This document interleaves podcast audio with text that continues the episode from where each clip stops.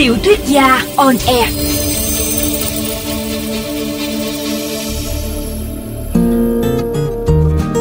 Xin chào các bạn thính giả của VOV Giao thông. Chúng ta lại gặp nhau trong chương trình Tiểu thuyết gia on air. Tôi là Đặng Thiếu Quang, tác giả truyện săn cá thần. Trong chương 3 câu chuyện này mà đêm trước chúng ta đã đọc, Tiểu Đăng suýt chết đuối, nhưng anh ta đã may mắn được hai cha con gia đình trải lưới bên sông cứu sống. Để cảm tạ ơn cứu mạng, Đăng Cuội và Tú Khỉ xin nhận ông già trải lưới làm cha nuôi. Tên ông là Văn và cô con gái xinh đẹp tên là Vân. Đêm xuống, trong lúc họ đang ăn uống bên đống lửa trại ven sông, thì dường như đã có chuyện xảy ra với những chiếc cần câu ngay đó. Chúng ta hãy cùng theo dõi tiếp chương 4 ngay sau đây.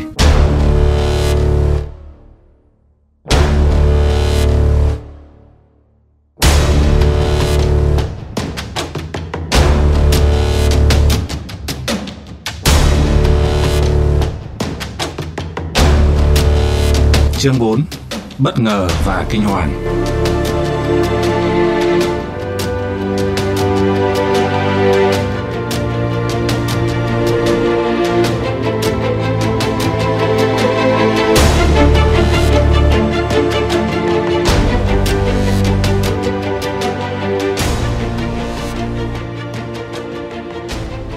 Tất cả ngừng nhai, nhìn nhau dây lát. Thế rồi Tú Khỉ kêu lên đầu tiên. Cá cắn rồi. Nó đứng dậy lao ra bờ sông, mất hút trong bóng đêm. Tôi nhìn theo, bỗng cảm thấy ớn lạnh xương sống. Phía ấy tối om om, chẳng hứa hẹn điều gì tốt lành. Cầm đèn pin ra đây mau. Tú khỉ hét toáng lên ở phía bờ sông. Cá to lắm, nhanh lên. Bình tĩnh, ông Văn đáp lại cứ bình tĩnh. Cá to nó không chạy ngay đâu mà lo. Con này to lắm, chắc là cá thần đấy. Tú khỉ nói vọng lại. Ông Văn chộp chiếc đèn pin, lững thững đi ra bờ sông. Chúng tôi đi sau. Tú khỉ đang xuống tấn, ưỡn người kéo co. Chiếc cần câu cong veo. Đầu cần gắn dạo quang giật liên hồi. Thú thật là tôi không thấy mấy hứng thú. Chỉ miễn cưỡng đi theo bọn họ. Và một phần nào đó trong tôi là sự tò mò. Cứ nghĩ đến cái cảnh vật lộn với con cá ban sáng, Tôi cảm thấy kinh hoàng. Hai cánh tay vẫn còn đang đau nhức. Tú khỉ thì không, Nó vẫn còn rất hăng. Tiếng máy xả cước kêu do do. Đâu đó trong làn nước, tối tăm kia, Là một con quái vật đang lồng lộn, cố gắng chạy thoát. Ông Văn soi đèn pin về phía đó. Chiếc đèn pin sạc loại cực mạnh, Nhưng chúng tôi cũng chỉ thấy một phần mặt nước cuộn chảy loang loáng ánh sợi cước di chuyển.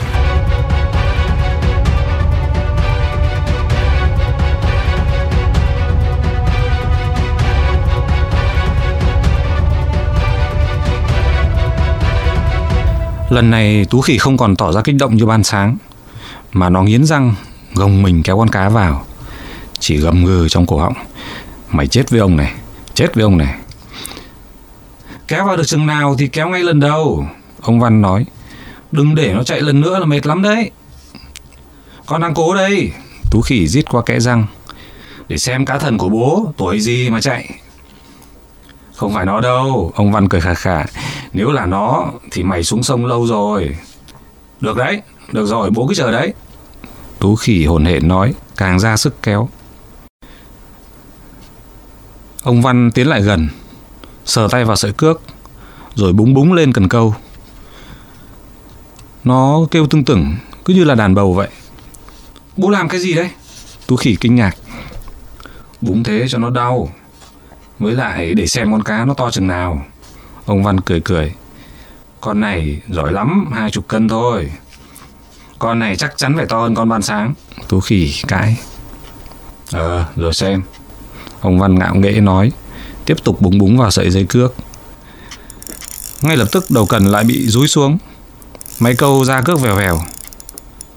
Tú khỉ vặn phanh hãm hết cỡ, nhưng cước vẫn liên tục xả ra. Bố giết con rồi, sắp ra hết cước mất rồi. Tú khỉ kêu lên tuyệt vọng. Nó dùng tay trái tóm vào cuộn cước trong máy câu, không để cho cước ra nữa. Lấy hết sức kéo chiếc cần trở lại. Một tiếng động lớn phía xa xa, nghe như thể là có một con lợn tạ rơi xuống sông vậy. Nó nhảy lên đây, tú khỉ hét. Nghe thấy không? Nó nhảy lên là nó sắp đi rồi đấy. Ha, cá thần sắp đi xa với anh rồi, các em ơi. Cá măng, ông Văn thùng thẳng nói, cá măng mới có cái kiểu nhảy thùng thụp như thế. Bố tình vì quá đấy. Tú khỉ nói trong hơi thở phì phò. Nó đang quay cái máy câu cật lực để thu cước vào. Và con cá đã có vẻ chịu thua. Thi thoảng, có thể nghe thấy tiếng dãy ruộng của nó trên mặt sông. Qua ánh đèn pin, mỗi khi tú khỉ kéo mạnh, tôi thấy một cái dáng hình mờ mờ, rẽ sóng ở phía xa xa. Thế rồi phía đó bỗng dưng tung tóe nước, một tiếng động khủng khiếp từ đó dội lại, khiến tôi giật bắn mình. Ánh đèn pin trao đảo, những cô gái thét lên kinh hãi. Tú khỉ đang ngửa người kéo cá bỗng bị hững tay gần, mất đà rồi ngã bắn ngược ra phía sau. Cả khối thịt gần một tạ của nó rơi huých một cái xuống bãi cát. Trên tay hình như là vẫn khư khư cây cần câu. Cái quái gì đấy hả bố già? Tú khỉ lồm cồm bò dậy, nói Đứt cước rồi hay sao ấy bố ạ? Tao cũng không biết. Kinh quá. Mày xem còn cá không? Ông Văn soi đèn pin vào tú khỉ, rồi soi trở lại phía dòng sông. Vẫn còn, vẫn còn, vẫn còn cá, nó vẫn đang dãy, nhưng nó mệt lắm rồi thì phải. Ha ha. Tú khỉ reo lên, nó huồng máy câu nhoay nhoáy. Tôi nhận ra hai cô gái kia đang bấu chặt vào hai cánh tay tôi, run rẩy. Cô con gái ông Văn thì đứng nép sau lưng bố. Cô ta cũng có vẻ sợ. Nếu như không có đông người ở đây và mấy cốc rượu trong người, hẳn là tôi cũng đã vãi cả đái ra quần. Tôi cố chân tĩnh và căng mắt nhìn theo ánh đèn pin. Chờ xem đó là cái thể loại cá mú gì mà nó lại có thể dãy giụa và tạo ra cái thứ âm thanh khủng khiếp như thế. Cuối cùng con cá cũng bị kéo vào chỗ bờ cát thoai thoải. Ông Văn đưa đèn pin cho tôi rồi lội xuống lôi con cá lên. Tôi soi đèn vào con cá. Tất cả chúng tôi đứng chết lặng. Tôi cảm thấy toàn thân mình nổi gai ốc, tóc gáy dựng ngược.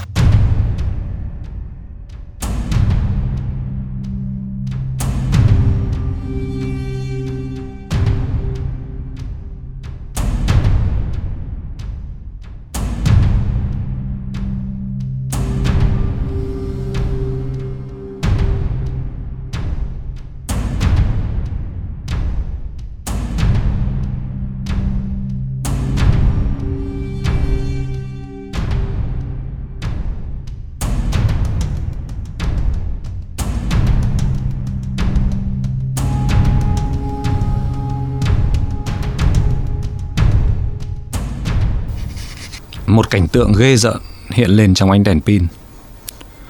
Một con cá măng to tướng, nhưng hầu như chỉ còn mỗi cái đầu, đang nhe hàm răng lởm chởm. Máu chảy ròng ròng và nó vẫn đang dãy giụa. Đúng hơn là nó đang co giật liên hồi cái phần thân ngắn ngủn còn lại ấy. Mồm ngáp ngáp.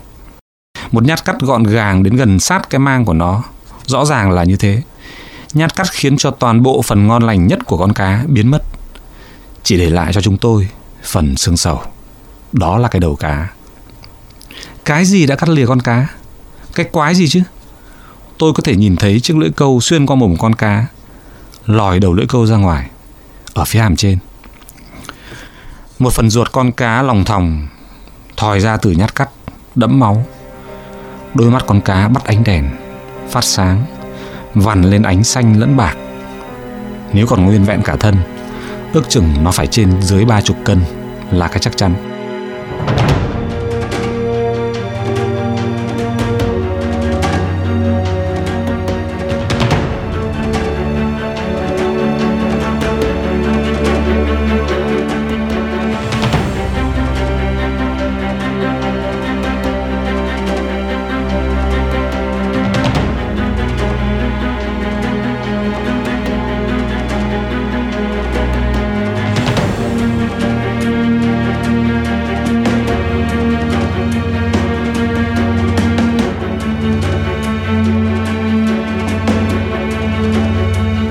Có lẽ tất cả mọi người đều hiểu đã có chuyện gì xảy ra. Nhưng nhất thời không ai cất nổi một lời. Ông Văn cứ u a u ớ cái gì đó. Thậm chí ông ấy chẳng buồn nhớ ra là phải mang cái đầu cá lên bờ. Hai cô con gái thì rú lên. Càng bấu chặt vào tay tôi đau điếng, Khiến cho tôi sực tỉnh. Bố bố mang nó lên nó lên đây xem nào. Cuối cùng tôi lên tiếng. Cái quái gì thế này? Tú khỉ nói như lạc giọng đi. Con cá của của con đâu rồi? Đây đây đây Cứ bình tĩnh để tao mang lên. Ông Văn nói rồi cẩn thận đặt cái đầu cá lên bãi cát ven sông. Thế phần còn lại của con cá đâu? Tú khỉ lật lật cái đầu cá. Cứ như thể đây là một trò đùa vậy. Cứ như thể là cái phần thân con cá được giấu ở đâu ngay đó. Tao tao đoán là con gì đấy ăn mất rồi. Tôi nói Giọng khản đặc Con gì? Tú khỉ quay sang nhìn tôi Rồi quay sang nhìn ông Văn. Nhưng ông ta không nói gì Cứ chân chối nhìn cái đầu con cá đỏ lòm. Hmm, còn con gì vào đây nữa? Tôi hắng giọng Cố gắng nói thật to Nhưng như thể là bị hụt hơi vậy. Giọng tôi vẫn cứ khản đặc. Con gì? Con gì có thể đớp một cú mà ngọt sớt như thế này chứ? Con gì có thể đớp đến dầm một cái như thế chứ? Chả lẽ là cá thần thật hay sao hả bố? Tú khỉ quay sang huých huých ông Văn. Nhưng ông ta không trả lời ngay. Chỉ cau mày Lật lật cái đầu cá lên xem xét. Tao không biết. Cuối cùng ông Văn nói. Cũng có khi là một con cá lăng bự. Tao chưa từng gặp con cá lăng nào bự đến mức cắn cụt được cả con cá măng như thế này. Chỉ có cá măng đi đớp cá khác thì có Thế nhưng cái vết cắn này thì lại giống như là cá lăng. Ê chính là con cá thần rồi. Tú Khỉ khẳng định Hóa ra cá thần chỉ là một con cá lăng to to bự bự. Thế thôi. Không, không phải cá lăng. Tao nhìn rồi. Nó chẳng giống cá gì hết Ông Văn nói. Chắc bố sợ quá Nhìn gà hóa quốc thế thôi. Ờ, ờ thì tao sợ. Nhưng tao đã nhìn nó rất gần. Cái đầu nó mà thôi, kệ chúng mày. Tao đã bảo rồi.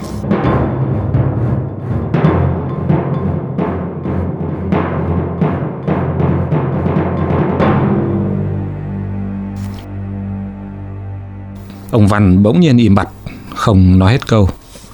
Ông ta đứng dậy đi về phía mép nước Rửa tay Rồi lầm lì quay trở lại chỗ mâm cơm. Thái độ rất khó hiểu. Mấy cô gái cũng kéo nhau quay về bên đống lửa. Tú khỉ đá đá vào cái đầu cá. Lúc này nó đã hết co giật. Cái mang cá cũng đã thôi phập phồng. Được rồi Tao sẽ cơ con cá này cho coi. Tú khỉ nói. Giờ uống rượu tiếp đã. Tôi so đèn pin cho nó rửa tay Rồi hai thằng cùng quay lại mâm cơm. Suốt bữa ăn còn lại chúng tôi chỉ nói về con cá. Nhưng lại một điều Ông Văn không hé thêm bất kỳ một thông tin gì về con cá thần. Ông ta luôn thoái thác trả lời. Điều này khiến cho Tú Khỉ càng tò mò. Nó tìm cách khích bác ông Văn, Kể lại chuyện đụng độ con cá năm xưa, Nhưng vô ích. Cuối cùng, khi đêm đã khuya, Hai bố con ông Văn ra về, Mặc cho Tú Khỉ nặng nặc giữ lại. Ông Văn có vẻ như đã say mềm. Nói gì cũng ẩm a mừ trong họng, Nhưng cô con gái thì khá cương quyết. Cô ta dìu ông bố đứng lên. Tú khỉ nhìn tôi hất hàm. Tôi lắc đầu. Tú khỉ lại cho mày. Thế nên cuối cùng tôi cũng đứng lên, Cầm đèn pin đi theo họ. Anh về nhà đi, Nhà em gần đây thôi. Cô gái nói. Không sao, tôi nói.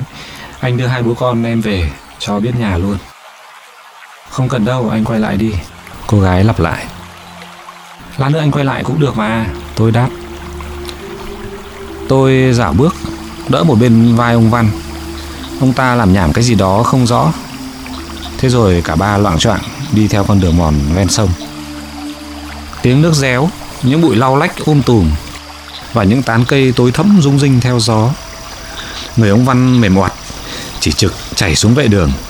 Cũng may là ông ấy khá nhẹ cân chứ không phải nặng như tú khỉ.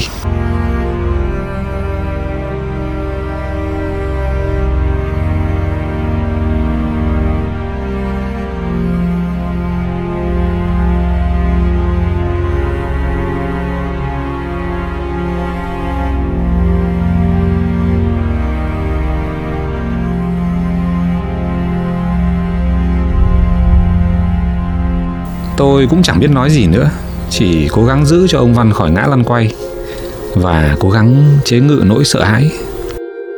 Tôi sợ gì? Có thể đó là sợ bóng đêm, sợ thú dữ, rắn rết, sợ dòng sông, quái vật, sợ ma quỷ, thậm chí tôi sợ nốt cả cây cối. Dường như mọi thứ, tất cả mọi thứ đều đang trở nên đáng sợ và ma quái. Im lặng đi như thế áng chừng khoảng một cây số thì đến nhà họ. Đó là một căn nhỏ nhỏ bên đường mòn, nhìn ra bờ sông. Trong nhà tù mù ánh đèn, cô gái mở cửa, rồi bật công tắc đèn điện. À, có điện, tôi thở phào, tỏ ra ngạc nhiên rằng ở cái chốn heo hút như thế này mà cũng có điện. Điện máy phát đây anh ạ, cô gái giải thích. Máy phát đặt ở khe nước bên kia đường. À, ra thế. Ông Văn lại làm nhảm cái gì đấy. Chúng tôi dìu ông vào chiếc giường trong buồng. Cô gái đắp chăn cho bố cẩn thận. Rồi chúng tôi quay trở ra gian giữa. Ngôi nhà này đơn giản đến sơ sài. Tuy nhiên, vẫn có một chiếc tivi nhỏ. Tôi ngồi xuống chiếc ghế gỗ cũ kỹ ở chỗ bàn nước. Ở quanh đây không có ai sao? Tôi hỏi. Có chứ anh. Là người Thái ở cách đây hơn một cây số Là người Mường thì ở bên kia sông Còn đồn biên phòng cũng gần đây thôi. Ở chỗ heo hút thế này thì ghê chết đi được ấy nhỉ? Tôi buột miệng. Quen rồi anh ạ. Cô gái nói rồi rót cho tôi cốc nước. Thôi cảm ơn em. Tôi đứng lên. Hôm nay nếu không có bố con em thì chẳng biết thế nào. Không có gì đâu anh ạ. Cô gái cúi đầu nói. Tôi ngần ngừ định nói thêm cái gì đấy. Nhưng rốt cuộc tôi lại chả biết nói gì. Mà cũng chẳng còn cái cớ gì để trùng trình ở lại căn nhà này. Tôi bèn bước ra sân. Chào em nhé Em gái. Tôi lý nhí. Vâng anh về cẩn thận. Cô gái đáp. Có cần gì các anh cứ bấm còi xe. Ở đây em cũng nghe thấy. Được rồi cảm ơn em. Có gì mai mốt gặp lại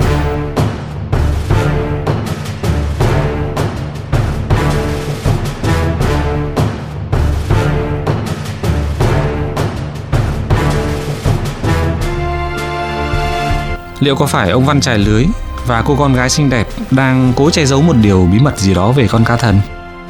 Câu trả lời sẽ có vào đêm mai. Mời các bạn đón nghe.